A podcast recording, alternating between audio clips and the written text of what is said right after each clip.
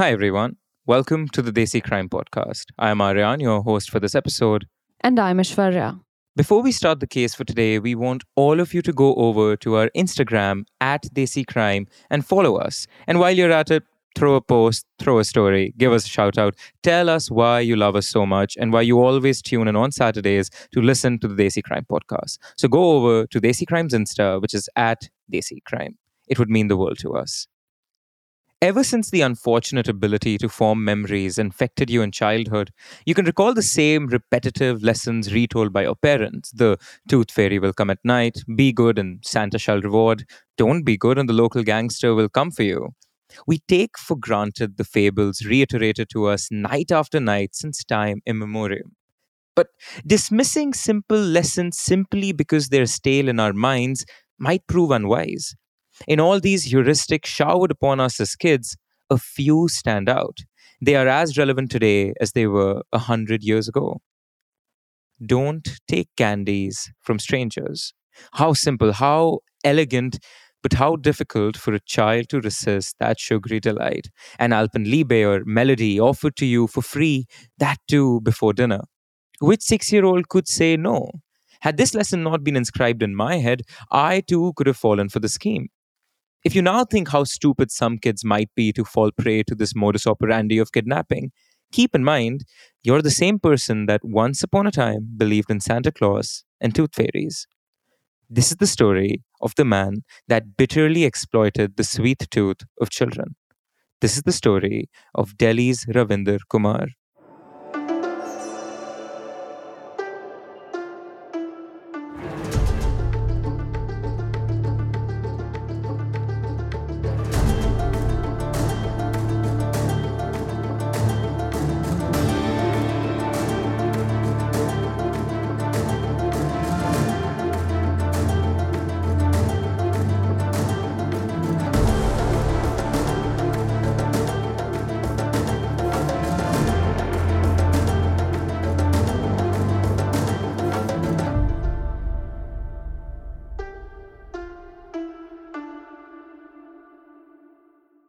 Aryan, I know you wanted to save this for a giant chishi episode, but even I don't know the full story of the Desi crime that happened to you in Rome just a couple days ago. So, how about you share it with me and keep our listeners in the loop as well? I'm curious. You know what, Ashwarya? It was worse than a Desi crime. It was a Desi on Desi crime. The assailants were brown, oh, no. although not, you know, Indian or Pakistani, but it still kind of hurt, you know. Um, but what happened was basically me and one of my best mates, we were walking towards the Colosseum in Rome, um, all happy and dandy. It was the last day of my vacation. And, you know, I, in jest, just told him, Adi, how cool would it be to just get burgled once in your life? And, you know, I was half tipsy, half joking, but it was a bucket list item, right? Just to get, you know, burgled once. And I, of course, it's, I was said it in jest. Well, one and a half hour later, um, yeah, that is exactly what happened to me. Uh, these two guys, they were peddling roses, and it was one in the morning. Um, and one of the guys, he ends up, even though we were saying, go away, go away, we don't want roses, puts his arm over my friend. Um, the other one shoves him, and they pull his chain. Oh my God. They shout some slurs, and then they run away. Um, and yeah, we call the police and the whole shebang and uh, you know we we made it out alive. The gold chain ended up being a gold plated chain which is not expensive at all. So you know the at the end of the day uh, the jokes on them when they go to try to pawn it off for some money. Um, but still you know the fact that we didn't fight back it's we're sort scary, of guilty yeah. scared weird emotions uh, yeah. but we're alive. And i'm here to tell another tale I think I don't know if any of you ever watched Goosebumps in your childhood or read Goosebumps. I was a huge fan. And one of my most favorite episodes from Goosebumps is called Be Careful What You Wish For. And I think Aran just lived that episode. And uh, yeah, but I think Aran, I think you got off easy. I think muggings can be way worse. Yeah. This was a fairly simpler one with a gold plated chain. yeah. Our sympathies with Aran and our friend Adi. In the comments, though, listeners, you know, just put in your thoughts. What do you think is the correct response to being mugged? Should you just cave in? Should you run? What should you do? Because this is a debate me and my friend have been having, um, and I just like to you know uh, outsource thoughts about should you just give in to the mugger's demands? I think because in, life is more important. Yeah, especially when you're in a town you don't know like you don't have Yeah. friends there or family around that can help you Mhm. um yeah definitely cave in Yeah. 100% yeah, yeah, yeah. Um, okay, so Ashwara, even though this Delhi boy in me is traversing Europe right now, and by the way, European listeners, please DM me at Aryan Misra if you want me to stop by in your town. I would love to do that. You can take the Delhi boy out of Delhi, but not Delhi out of this boy. And so think of crowded streets, the smell of chaat and biryani, oh, muddled with so good. sweat and sewage. I mean, you should have Never waited mind. for me to complete that statement. oops Yeah, muddled with sweat and sewage, and let me take you to a city I know all too fondly. If you're not from Delhi, the capital of our country casts the illusion of a monolith D E L H I, Delhi. As if you are to gather all its demographic and geographic complexities in two syllables and five alphabets. If it were up to me, I'd divide Delhi into sub cities to reflect the vast social, cultural, and economic differences of different square kilometers within this one city. But despite social, cultural, and economic differences, a call we all surrender to is that of nature's. It's a biological affliction we all answer to the urge to take a piss. And the residents of Begumpur were no different. They too responded to this urge. But while there's a good chance you're listening to my voice while sitting atop a Western mounted toilet seat conducting, well, your business, that too actually is a luxury. Back in 2015, jhuggis, basically temporary huts with thatched tin roofs, in this area of Begumpur didn't have toilets inside the house. The depraved conditions, tiny living quarters, and an abysmal sewage system forced residents to leave their homes and go out into the adjacent jungle of Begumpur to do their thing. At 6:30 a.m. in the morning of July 14, 2014, a 6-year-old girl set forth to this area. This was a boring but unavoidable routine and the 2-minute walk was part and parcel of her life. Oof. I know there's obviously the the hygiene argument that you know we should change sanitary conditions across the country just purely from the sake of maintaining hygiene for these people. So many of these children die because of small infections that could have been prevented just by hygienic conditions, um, and preventing the hygiene of the entire community, making sure the streets, the lanes, you know, the fields are clean. Absolutely. But there's the other argument which we don't see until we come across a case like this, which is just a safety argument. Like for a six-year-old child to go back and forth all alone at 6:30 a.m. in the night, like we can imagine our own parents' reactions to that. That would never have been allowed while I was six years old. yeah. And there's that argument as well. And I think that argument is what percolates into this story. Because, you know, this was a boring but unavoidable routine, and the two minute walk was part and parcel of her life. Except this day, her mother kept looking at the clock as minutes turned to hours, the food turned cold, and the tea no longer steamed. But Pushpa Devi's six year old daughter wasn't back. Day turned to night, but there were no signs of her. Her father, Santosh Kumar, who was a bullock cart rider, was later recorded by the BBC saying, We don't have a latrine at home, so she had to go to the nearby fields. We were waiting for her to come back, have her tea and breakfast, and go to school. But she never came back. End quote. As a parent scrambled to file a missing persons report, and as you remember from Nithari, for underprivileged families, this can be an arduous process. Precious time to find her was ticking by. 20 hours had gone by since she was missing. Pushpa and Santosh pacing between the Begumpur police station, pleading the cops to do something. And don't get me wrong, it's not like the cops were there sitting idle eating samosas. Far from it. Begumpur is notoriously known for being a crime infested area. Pushpa and Santosh weren't the only parents at the Thana urging the cops to find their kids. Whoa. Kids often went missing here.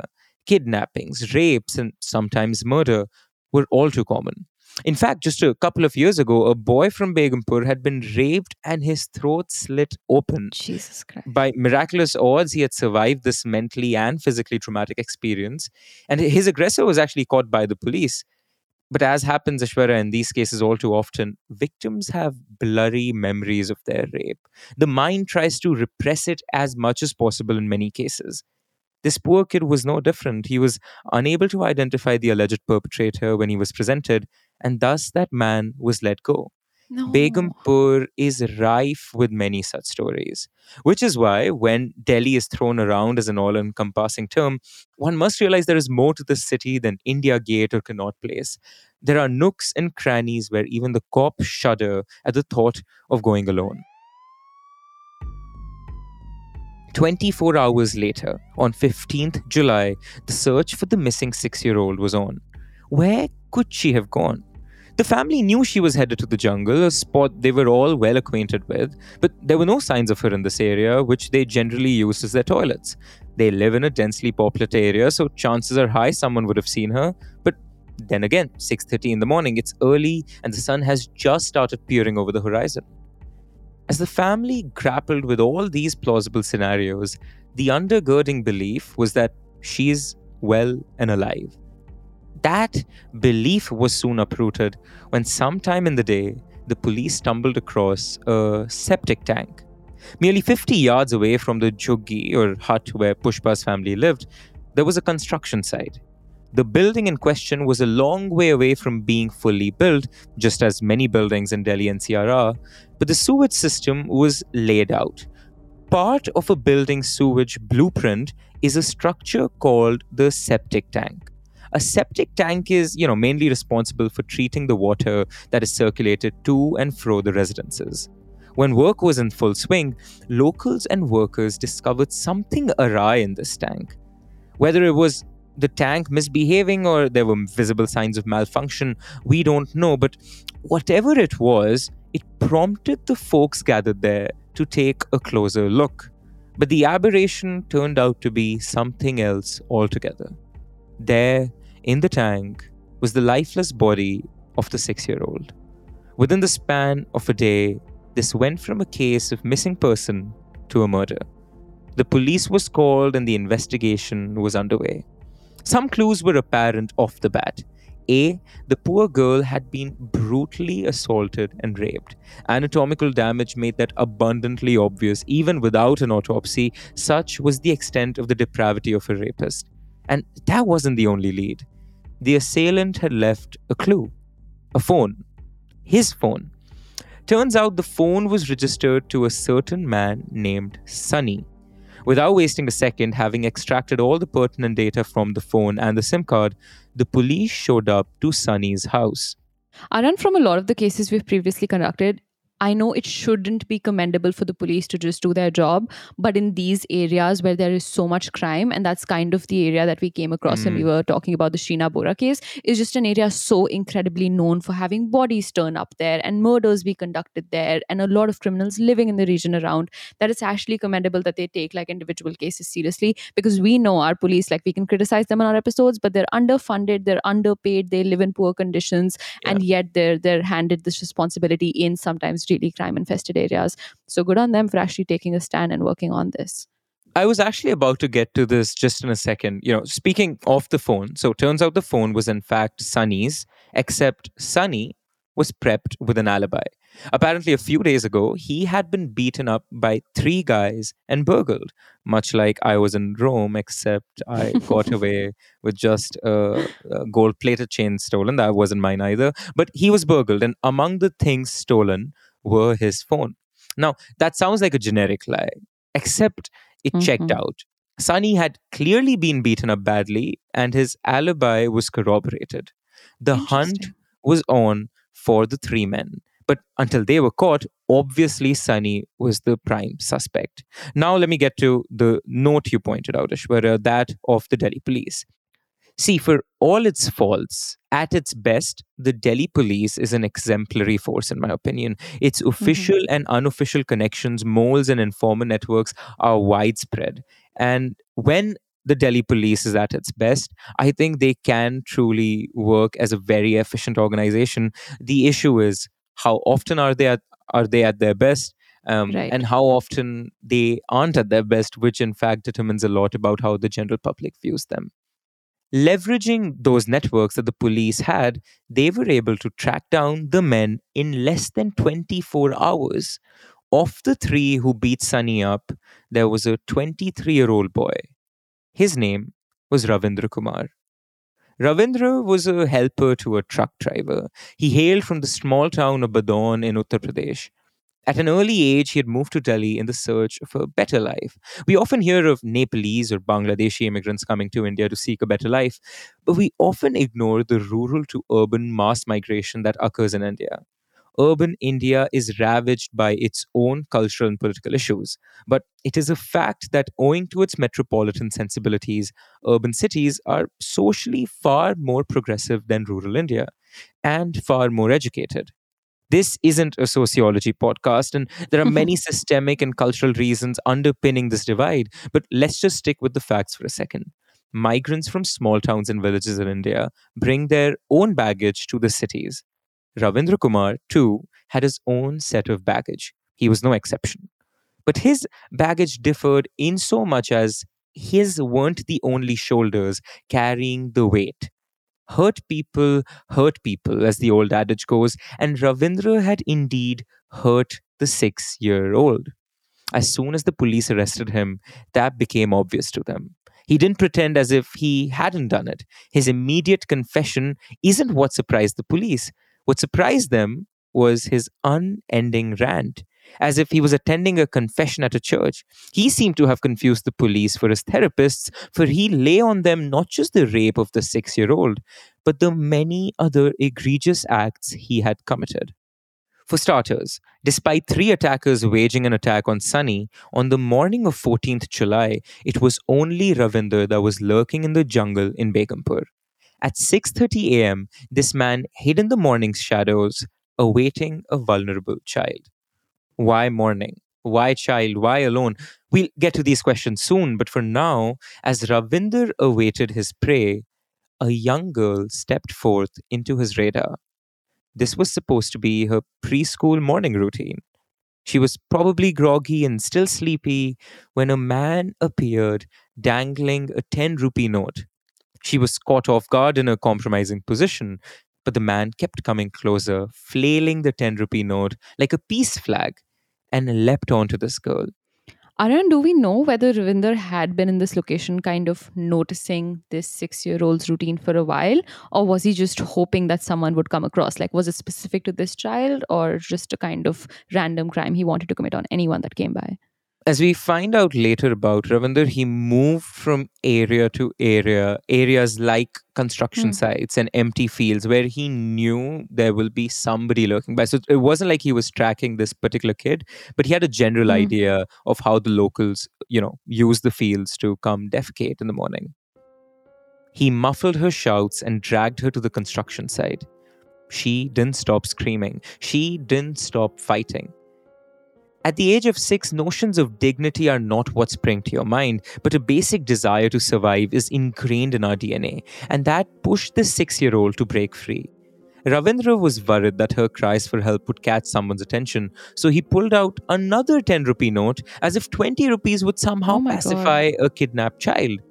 She did not stop screaming, and Ravindra wasn't there to kidnap her to extort her parents for money. Because if that was his intention to get money out of her parents, he wouldn't be in Begumpur, as you pointed out, mm-hmm. Ishwarya. He would probably lurk around in Defense Colony or some other posh area of Delhi. He was intentionally wandering Begumpur because that part of Delhi offered him the most vulnerable of all vulnerable groups at his disposal children who were poor Santosh, her father, drove a bullock cart for a living. You don't need me to tell you that he barely made ends meet, if at all he did. Ravindra knew that kids from this area have poor parents. If at all they have parents, he wasn't going to get any money from them. But like I said, he wasn't there for the money. The kids were not a means to an end, the kids were the end. And Ravindra marked their end he fantasized about having sex with kids. Colloquially, Ravindra was a pedophile. When the girl didn't cave to his demands, he decided that sex can come later. His priority in the moment was not getting caught. Oh he strangled God. the young girl until she was dead. Now he thought he can relinquish his urges. He proceeded to rape the corpse in what is medically known as necrophilia necrophilia and pedophilia in Delhi NCR. Does that ring a bell, Ishwarya? It rings such a huge bell. I can hear it in my mind. Aran, this is eerily similar to Nithari, a case we're all, Yeah. all too familiar with, a case we wish was rubbed from our subconscious minds, but it's Yeah. insane. And also, we all knew that Kohli was, at the end, it was found out a cannibal.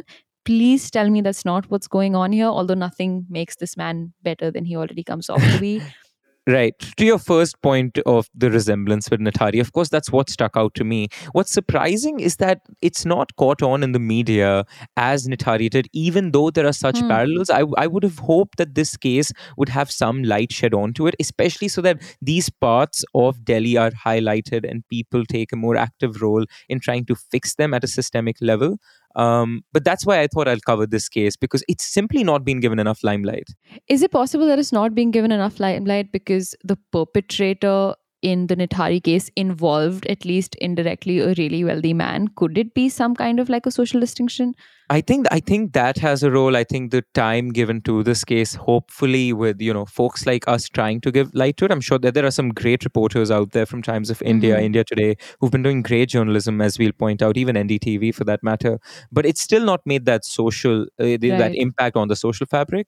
Um, and I think that is a very good point about how Muninder Pandey from uh, Nithari was a rich man. It's more scandalous that way, you know? it's more scandalous. Plus the other angle of scan- scandalism, which is cannibalism, as you rightly pointed Yeah. out. Um, Mhm. Guess who drew that exact same parallel, Ashwarya? Who? Ravindra himself, which is not Oh, to say you and Ravindra are alike in any way, but Ravindra himself drew that parallel. He too pointed out Kohli's cannibalism with some pride. Quote, Kohli used to rape and eat the victim's flesh, end quote. So as to imply that he just raped them and didn't stoop to the level of cannibalism. What a pillar of our community. What a pillar of honestly, yeah. The man doesn't Yeah. eat Integrity, honesty. kids. Yep. Jesus. But you know, something else he shared in common with Kohli was the number of victims. In fact, Ravindra might have won the competition of depravity because his exploits aren't confined to one girl. And it didn't take much for the police to unearth this. Inspector Dahiya of the Delhi police is on record saying that upon his arrest, quote, तोते की तरह वो सब बोल डाला, which is to say, Mhm. like a parrot, he rattled off everything. The inspector went on to explain how the police didn't even have to apply pressure or interrogation tactics. Quote, we didn't even have to slap him. End Hmm. quote. Turning for a second to Pushpa Devi and Santosh Kumar. To them, a discovery of scandalous serial killer was irrelevant. The only data point that mattered was their daughter, who was no more. Her life snatched away just like that. And with it, the couple lost their youngest child. Not a day goes by when her parents and her two older brothers don't mourn her loss. But there are more brothers, sisters, mothers, and fathers that lost a child at the behest of what the police was about to discover was a serial rapist and a serial killer. कब से आप अ, छोटे बच्चों को अपना शिकार बना रहे हैं और कितने बच्चों को आपने अब तक शिकार बनाया है सर 2008 से मैं ये दुर्घटना कर रहा हूँ। और मैंने 14-15 बच्चों के साथ ये दुर्घटना करी है। अच्छा। दारू पी के मैं उनके साथ करता था सर। अच्छा कहाँ कहाँ करी? कौन कौन शहरों में? सर मैंने यहाँ पे कराला में हम्म। मजरी में हम्म, आनंदपुर धाम में हम्म। कंजावला में गेवरा मोड़ के पास अच्छा। और यहाँ पे कश्मीरी कॉलोनी में। बदायूं अलीगढ़ में भी किया आपने? बदायूं में और अलीगढ़ में? अलीगढ़ में और अपनी मौसी के वहाँ पे। अच्छा। और नोएडा में अपने बुआ जी की यहाँ भी किया आपने नोएडा में और अपनी बुआ जी के In the clip, Ravindra nonchalantly details to an NDTV reporter how he had raped and murdered kids from all over Delhi and neighboring cities, even targeting his own aunt's kids in Aligarh. Yeah, the nonchalant attitude we see across in a lot of the criminals we cover, and Yeah. it still perplexes me. I think it'd be worth to actually have some kind of a, a social psychologist, a criminal psychologist on this podcast to help decode what that actually means. Yeah, I'm not yeah. one. Uh, but that nonchalant attitude, because so many of the criminals actually do feel guilty and cry, or at least are scared that they're going to be caught and put behind bars, and their wives and their parents will find out. But the nonchalantness, it it's eerie and it's creepy, and yeah, it's terrifying. He adds in the video how 2008 marked his first act of indecency back when he was just 17. Ravindra had worked many odd jobs in Delhi before landing the gig of helping a bus driver. After dropping out of high school, he left his education unfinished as he moved to Delhi. As he did with moving jobs, he moved places. Parts of Delhi and Noida were home base for him through the years. In 2008, his first victim was the daughter of one of the laborers in the Delhi metro. If anybody remembers 2008 Delhi, construction for the metro clogged the city, and inside them were encampments where the less than minimum wage laborers coexisted. The innocent child was helpless. Ravindra raped her and killed her near the construction site itself. The body was never recovered. But how exactly was Ravindra going about this and why exactly did this repugnant desire enthrall him? क्यों ये आप करते थे? क्या वजह है? Sir मैं दारू पी लेता था तो मैं कुछ ज़्यादा दारू पी लेता मेरे दिमाग में पता नहीं क्या हो जाता था। अच्छा। फिर मैं ऐसा काम करता अच्छा और कितने बच्चों को मारा अभी तक आपने? सर चौदह पंद्रह चौदह बच्चों को? क्यों मारा? बच्चों को मारते क्यों थे रेप करने के वो बाद? चिल्लाते थे और ताकि किसी को बताना नहीं। अच्छा। इसलिए। अच्छा। तो बच्चों को आप कैसे बुलाते थे घर से? कैसे घर से उनको लेकर आते थे? कहाँ पर ले जाते थे? उन लोगों को उठा के लेके आता था और या कोई रोड पे घूमता मिल जाता था बच्चा और मैं जा रहा हूँ जब उठा लेता था तो उनसे क्या बोलते थे बच्चों से? कहाँ ले जा रहे हैं? उनको ऐसे ही उठा के लेके चला जाता था। मैंने कहा चलो कहाँ जा रहे हो? बोलते कहीं नहीं। चलो मैं छोड़ आ रहा हूँ तुम्हारे घर पे। हम्म। ऐसे करके मैं उन्हें उठा के ले जाता था। अच्छा। तो कभी आपको डर नहीं लगा कि कभी ना कभी तो पुलिस पकड़ेगी आपको? हाँ सर लगा फिर दारू पी लेता था मैं फिर ये क्राइम करने के बाद फिर भूल जाता था मैं अपने घर चला जाता था अच्छा फिर मैं दोबारा दारू पी लेता था फिर दोबारा ऐसे ही करता था Aaron, you said a line previously in this episode, and I don't mean to jump the gun, so let me know if you're getting to this later. But you said hurt people, hurt people, and I think what that what that basically means is we're all victims of victims. Um, so, do we know at all anything about Ravinder's past? Do we know what he was a victim of? Do we know where these desires came from? Because there are criminals who simply seem to possess these desires, which we can't decode. But there are others who've had hard lives and have gone through similar experiences themselves and then become criminals. Do we know anything about him and why he's a victim, possibly as well? This just shows um, how well we know each other. That that one phrase that I put there, because I Mhm. put it so consciously in the script, because I would eventually get to it. Um, what do we know about Ravinder's past? Ishwara, you are definitely jumping the gun, but I will um, sort of answer your question because I'll get to it All right. later. But digging into the past is something media outlets haven't done. So I took it upon as a responsibility to see if there was a past which afflicted him, that caused, you know, that forced him or compelled him at least to have things that led to his actions eventually. Um, you know my ardent belief as a determinist, as somebody who believes every action has a cause. Um, Yeah. That you can't simply just say there's an evil within us. I, I, I, I would like for us to help discover what this evil is, and I will get Mhm. to it eventually. And yeah, I, I don't know, a lot of our listeners may not know this, but we're all victims of victims is actually my favorite saying, probably one of my favorite sayings. So I think that tells you something about how we view the cases we cover. Yeah, and it's not the most popular take. There are there's a different No, school of not. thought altogether about an inherent evil, and some people are inherently evil. Um, we just don't believe in that, and that's something we've always been honest of. You know, we've we think, of course, our stories need to be victim centric, but that doesn't mean we ignore the perpetrator. Because if we do not identify the real cause of a problem, we'll never have the real solution either, right? Yep. Um, but the second clip that I have for you, it's also from the NDTV interview. And again, NDTV's reporters have done some fantastic journalism in directly interviewing Ravinder. But this NDTV interview persuaded me to cover this case. As you know, we love shedding light on lesser known cases. And trust me when I tell you, the details on this case are sparse, even though the Rohini court recently released the verdict literally a week ago. Oh, okay. I was almost about to pass on this case, Ashwarya, until I came across this particular interview. Ashwarya, it reminded me strongly of the interview of that necrophile from Pakistan we covered in the Mystery of the 50 Corpses episode. The acknowledgement of wrongdoing on part of the perpetrator is accompanied with a nonchalance. It's very different from a tone of guilt, but it's also different from a Hannibal like pride in the act.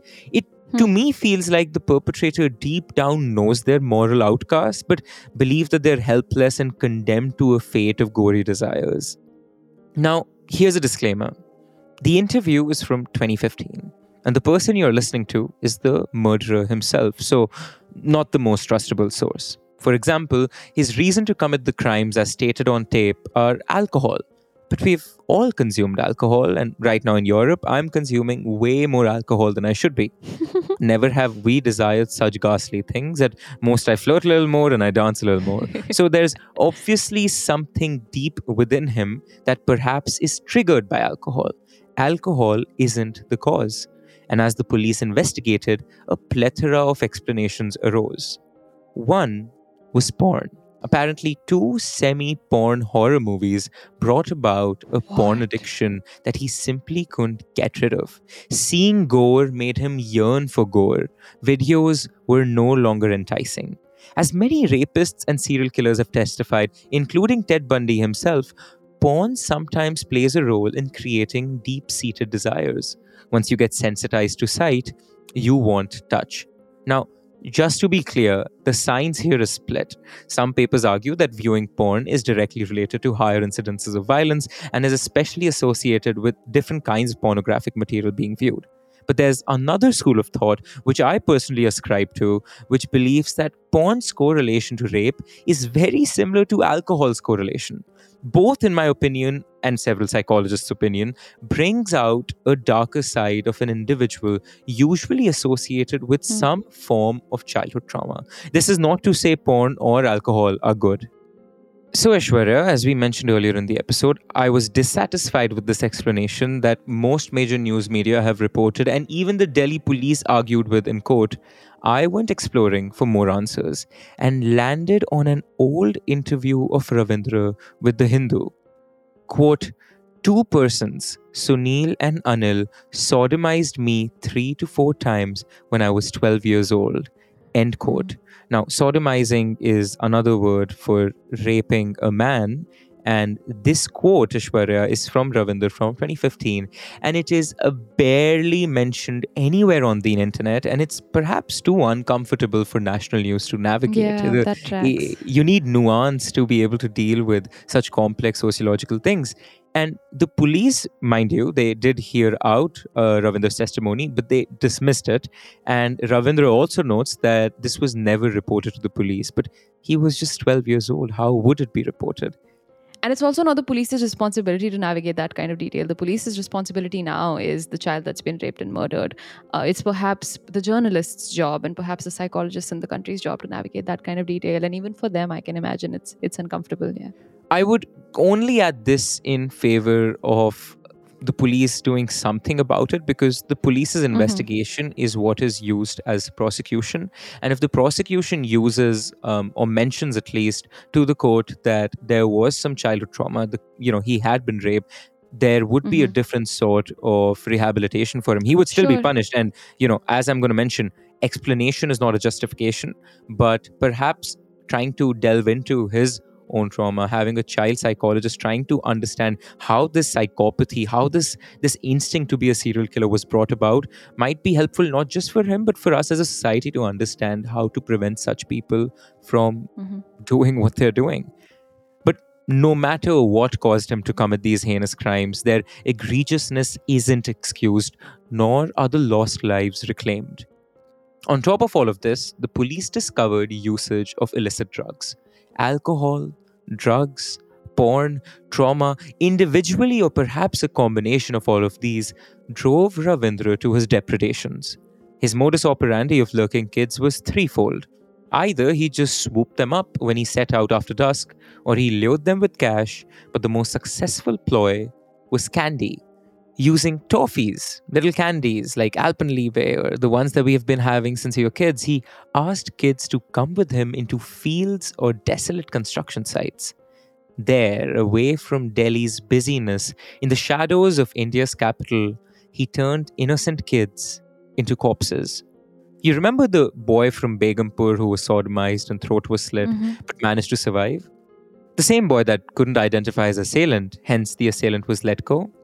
That assailant was Ravindra. And yes, the police had almost got him, but lack of evidence got the better of them. Also, there there was like a slight glimmer of hope that the six-year-old's life could have been spared, and the other Mm. victims that that perhaps exceeded that. More than a glimmer of hope, Aishwarya, because Forensic Yard reports that all the way back in 2009, he was Mhm. again apprehended for sexually assaulting and killing a Oh laborer's boy in. Vijay Vihar. But lack of evidence came to his rescue and he got bail. Jeez. This evasion from justice served only to embolden him to fearlessly commit more such crimes. July 2014 marked the end of the spree. Ravindra had finally been caught, his reign exposed. Upon his arrest, the Hindu quoted him saying, The Nithari accused was provided a separate cell. I too want separate accommodation in jail. I am ready to be hanged for my crimes, but I should be protected from other prisoners. Other prisoners thrashed me in the jail, in the court lockup, and inside the prison vehicle while being taken to the court.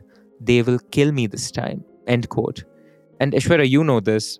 Child rapists are the bottom rung of all Yeah, the criminals. worst Cri- in the worst. yeah. Even even criminals think that you know stealing and all is uh, owing to. Yeah, stealing, murder for money, this, that, and the other, like financial fraud. they excuse it. Yeah, they excuse chill, it. But Well, chill. but yeah, if hell isn't real, there is at least a special place in prison for them, uh, no matter what. absolutely. Now, he is certainly guilty, but whether he's remorseful, whether the guilt shines through within him, I am not sure. His words betray his tone. For example, he said, quote, I knew I would get caught one day. If I'm released ever, I will go far, far away from here. I will get myself castrated so I do not repeat the offense. Probably some isolated place in Bihar. End quote. 30 kills puts this serial killer above the Nithari case, yet very little is known about him and more importantly about his victims and their families. On 6th of May, he was finally found guilty for one of the 30 murders and is currently serving his time at Tihar jail. But 29 families are still out there seeking justice for their kids. And with the slowness of our system, only time will tell if justice will be served. Until then, stay safe, stay crazy, stay desi.